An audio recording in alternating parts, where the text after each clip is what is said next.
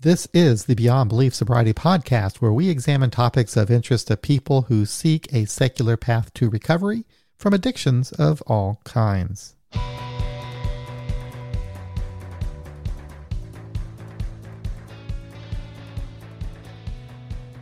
And today I have a guest who I'm excited to speak with, and I think that you're going to enjoy hearing hearing from him and learning about him. But his name is Nate, and he is the host of the Sobriety Diaries, which is a new podcast that's just debuting now. He's got a couple of episodes already out.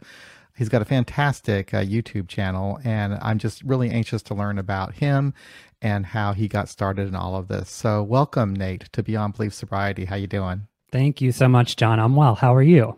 I'm doing okay. Uh, it's it's the weekend, and I love that. And I'm speaking with somebody in recovery and doing a YouTube and all of that. So some of my favorite stuff is going on right now. So that's cool. What more could we ask for? that's right. that's right. So generally, what we do here, um, which is kind of similar to I think what you're doing, is get to know somebody through their story of recovery. And I wonder if you can go into that a little bit uh, before we kind of talk about how you got into podcasting.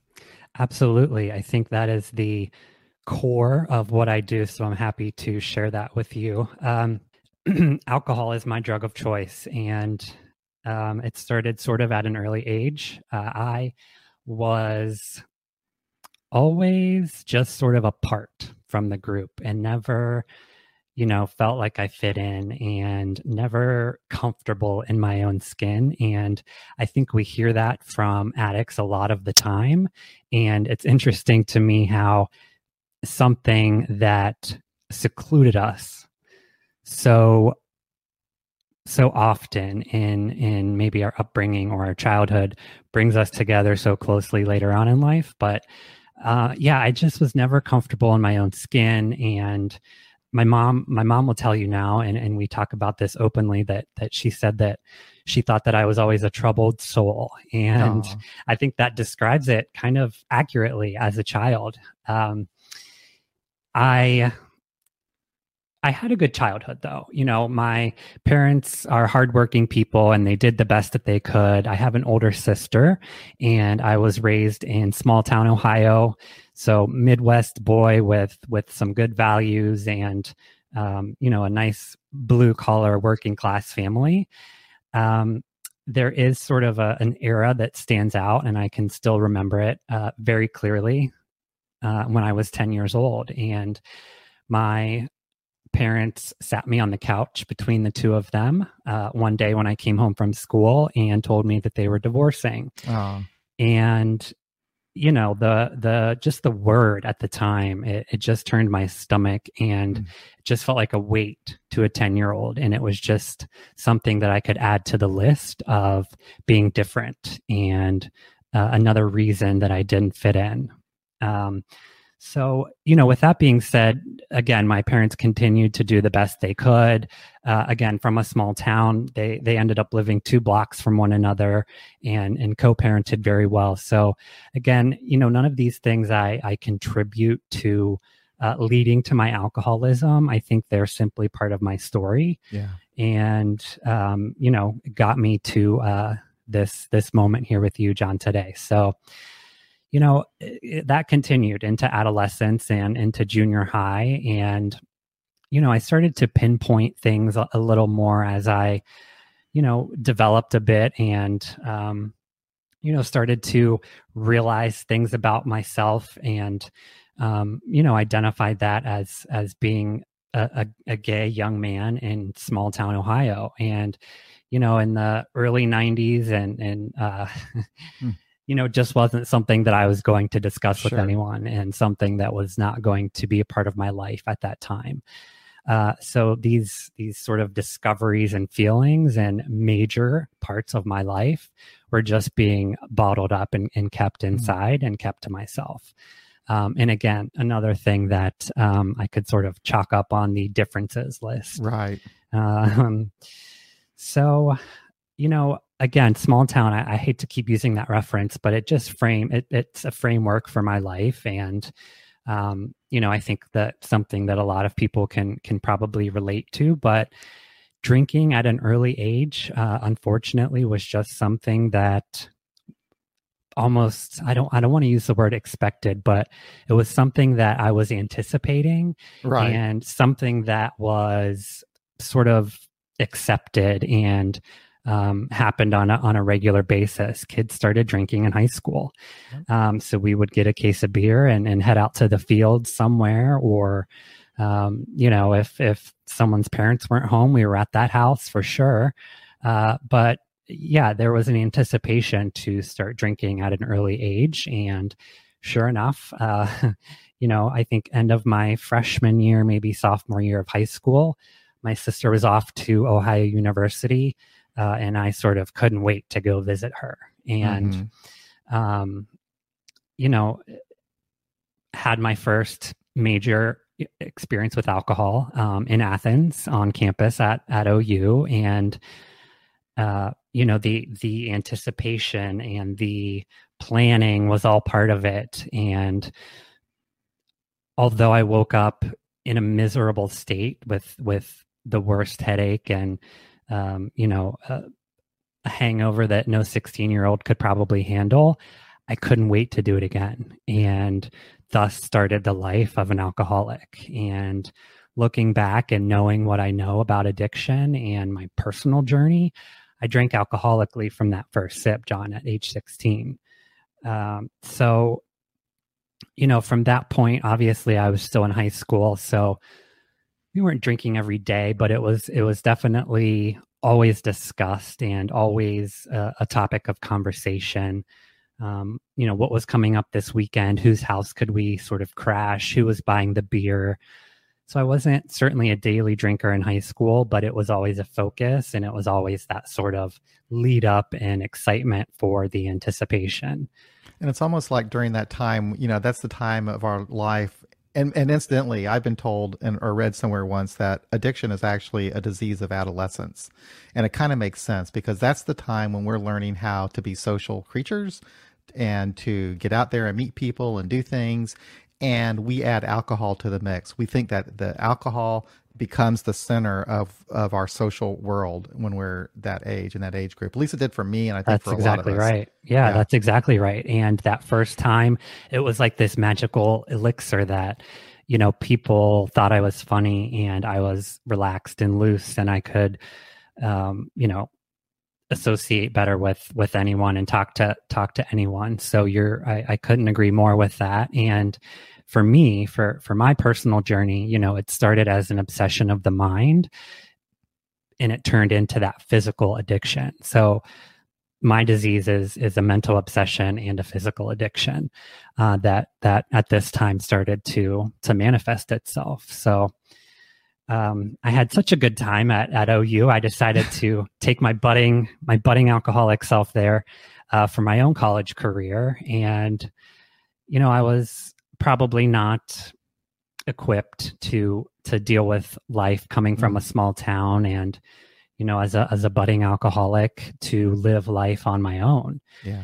And you know sure enough um, you know while i sort of managed to make, make it through the academic side of of life at, at a university i was definitely more focused on the the social aspect of things and um, you know the party scene. Yeah and um, yeah, that. Our I, stories are pretty similar, and yeah, I, can relate, I, I can relate a lot. I also started off pretty early in life, and I and I also had that feeling of uh, some of not fitting in. And for, in my case, it was um, I was an army brat, and we moved around a lot. Yeah. And so what I would do is I would kind of I would learn to adapt to whatever was going on around me, so that I could somehow fit in. But I always felt kind of like like the outsider. I discovered alcohol early on. Um, I also had a good childhood, but there was there was a, there was some uncertainty in my household. I never knew what was going to go on. Mm. I found alcohol really early, and I started using it as medicine, not really realizing it. I, I used it to change the way I felt early on. So you know, in that respect, you know, alcohol was a problem for me for for the get go as well. Definitely, yeah. Um, at OU, you know, this was sort of when I was taking it to the next level and I started realizing consequences from my Mm, drinking. Yep. My first DUI, Oh God. you know, mouthing off at parties and, and getting Mhm. punched in the face. Yeah, God. and, Yeah. I've you know, I mean, John, look at me. I can't, I can't even barely defend myself. I went down on the first punch. Right. as did I, and a broken nose and some reconstructive surgery later. No lesson learned. You know, Right. it's, it's just sort of what we do.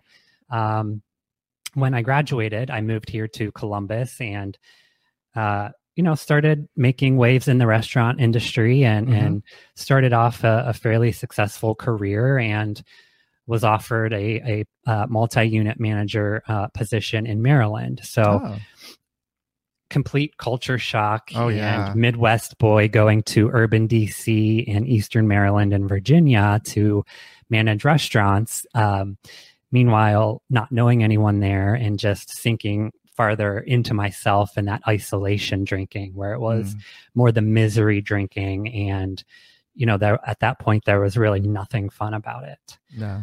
um, there, there, my story sort of turns a little interesting here, I guess. If if I've bored anyone out there, I'm sorry up to this point, but stay tuned. Um, so, I, around, uh, I was in Maryland for about a year, and I was coming home for the holidays. But prior to that, I had had this nagging headache for about two weeks and i almost thought it was a pinched nerve in my neck you know i thought i'd slept wrong and it- it- almost just like a crick in your neck like we've all mm-hmm. had and you know it went on and on and on and and two or three weeks i was home here in ohio for the holidays and um we i was at my sister's house and we were sort of prepping for a party the next day and just hanging out. Of course i was drinking and all of a sudden i i feel like i get hit in the head with a hammer Mm. and it's excruciating pain. My the whole right side of my body went numb and limp and um you know we immediately go to the ER and people are rushing around and I guess long story long I had a stroke at age 32 as a Oh direct God. result of my alcoholism and oh wow. just beating myself up and, and degrading my body for the last better part of two decades. So Man.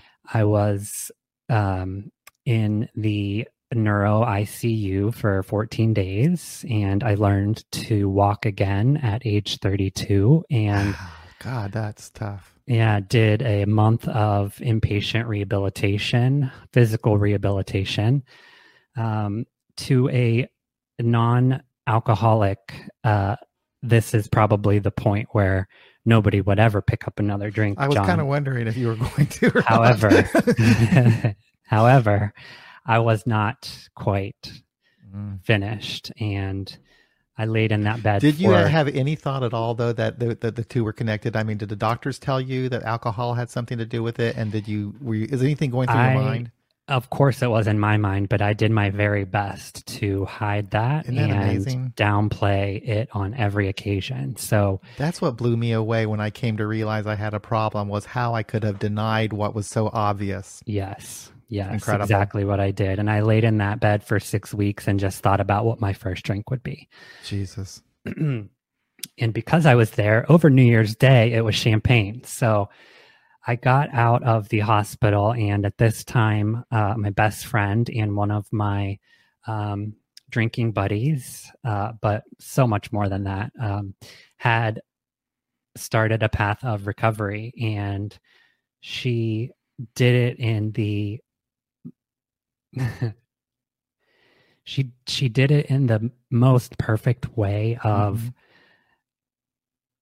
subtly just suggesting a program of recovery and highlighting areas of her own life that had gotten better because of not drinking alcohol hmm and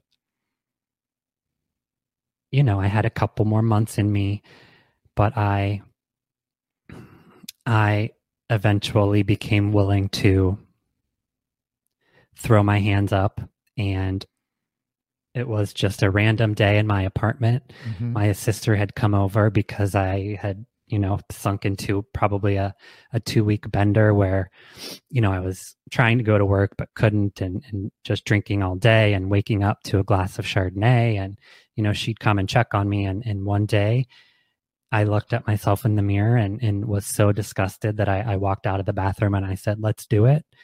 And we were in the car 30 minutes later. Wow. So did you go to a treatment center?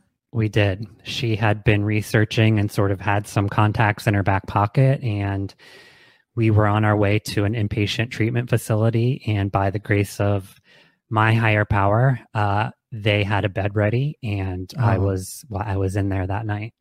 Wow, that that that, that I well, I, I certainly can relate to your story. Uh, that moment though, when we come to realize that we need help, and I and I know that I know that it was difficult for you to even talk about it, and it is for me too. And even if I see it in movies, when person when people reach that that that It is- moment, I start so true. crying It's so true. you know because it's like it's it's just like years and years of pent up stuff Yes. all coming out at that moment and we realize that we can't handle our own life and it's frightening and not only that what uh, we talk about the denial a little bit but what freaked me out was i was lying to myself all these years yes. i couldn't even trust my, my own thinking anymore Exactly right. And to your point, believed every lie that I told myself. yep and so it was not my decision that day john and and i know that you can probably relate to that because i probably I, you know if if it were left up to me i, I wouldn't be sitting here with you today. And it- a power greater than it, uh, my own decision making des- decided that that was the day. Yeah. And by the same grace uh, that was almost six years ago. And uh, that was my last sip of alcohol october 9th of 2015 Well, tell me this. Since that time, so um, because I I see you know recovery is definitely a process of change. takes place over a long our life our lifetime. A lifetime so I wonder um, what is there any major revelation or evolution in your recovery that you can think of that maybe you didn't expect or that you think is is, is somewhat interesting or a direction that you've gone that you didn't think you would go? I think you're looking at it honestly. Yeah, I and, was and, gonna and that from that shy, reserved Uh huh. boy who not once raised my hand in class. Yeah. And they were in my graduating class was 82 people. I mean, I was in elementary school classes with 16, 17 kids. Could, can't remember one time I ever raised my hand to Wow. now live streaming on YouTube and, And you're inviting good at it, to talk too. about it. Well, thank you. so I think you know, and that was born from the that was th- this this is all born from the want and the need to truly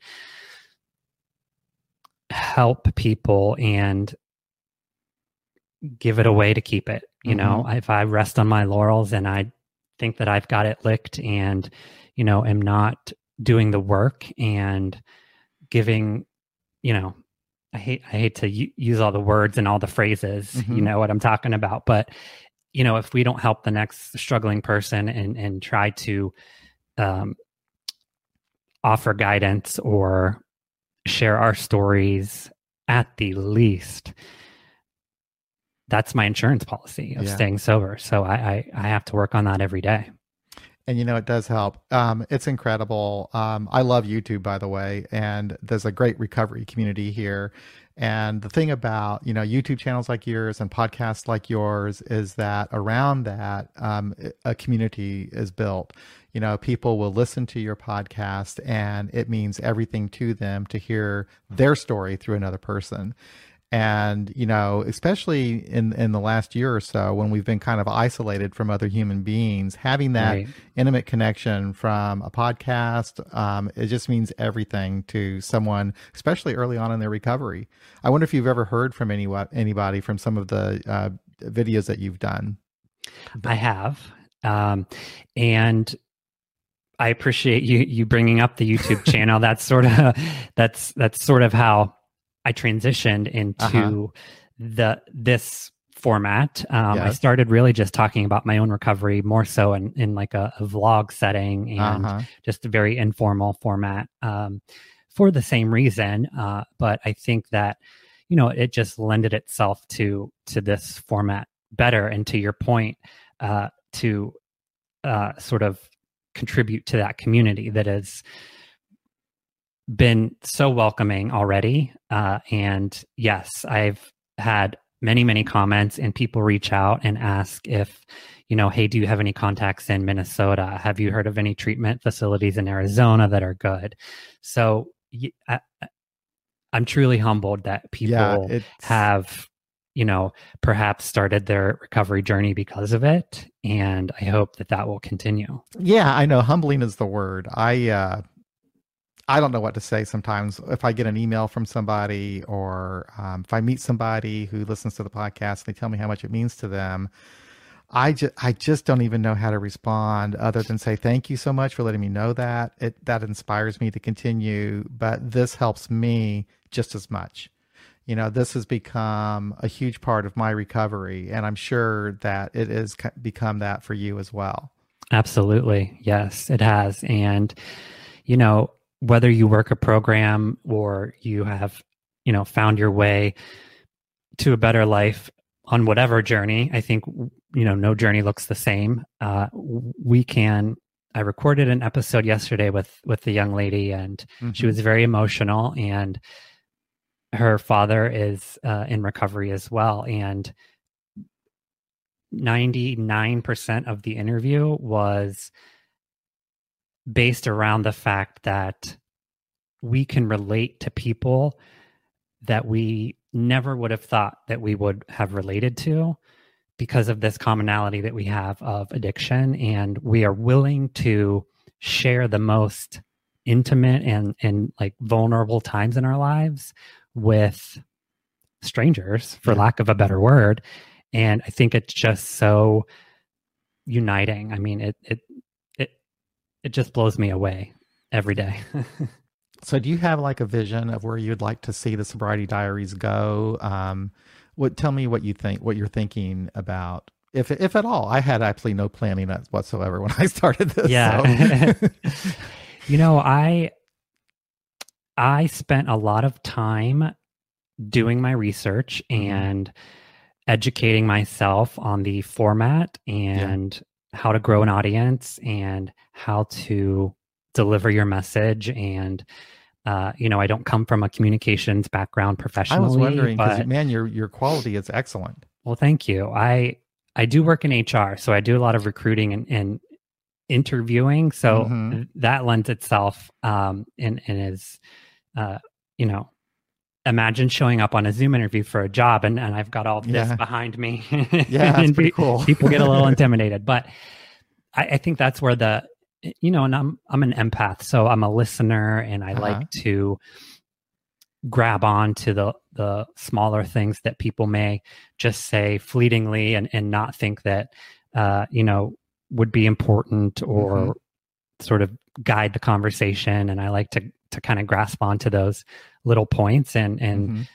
uh, dive into them a little more and and sink into the conversation a little more. And i i you know i i think that i've sort of found a, a rhythm now and i just want to share as many stories as possible and help people. You know i'm not my true goal my true goal is to help people. So yeah. if if and i say at the close of every show if this episode helps one person i think our job is done.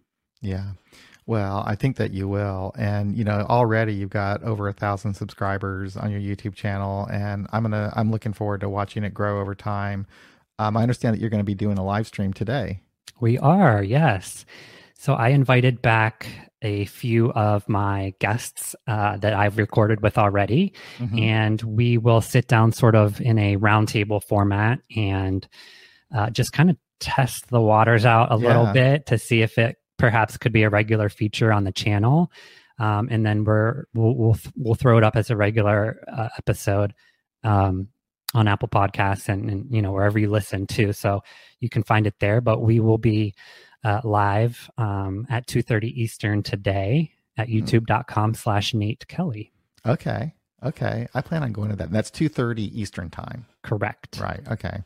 Okay. Well, I'll, I'll definitely uh, check that out. Um, so thank you so much, Nate, for coming on and talking about your um, podcast and your video I guess video cast or yes. your YouTube channel. uh, it's just uh, I want I, I want I, I want to talk to you sometime just about the um, technical stuff. I'm a bit of a nerd when it comes to the podcasting stuff. Yeah, and uh, I just uh, I think that you've got a wonderful studio back there, well, and your you. sound quality is amazing, Thanks. and it's just like uh, hmm, I can learn something from this guy. So anyway, thank you again. I really appreciate it. Thanks, John. So I'm going to go ahead and play our music out. Okay. And we did it. That is a another episode of Beyond Belief Sobriety. Thank you for listening. Uh, if you'd like to help out our podcast, there's a couple ways you can do it. Uh, you can become a member of our YouTube channel. You can become a patron at patreon.com slash beyond belief sobriety. You can go to our, our website, beyondbeliefsobriety.com, and uh, click on the donate button or the buy us a coffee. There's all kinds of ways. But if you can't do any of that or don't want to do any of that, that's perfectly fine because we do this because we just love it and we'll do it anyway. So thank you. And again, Nate, thank you so much. It was a pleasure. And I look forward to uh, watching your show develop over time. Pleasure was all mine, John. Thanks.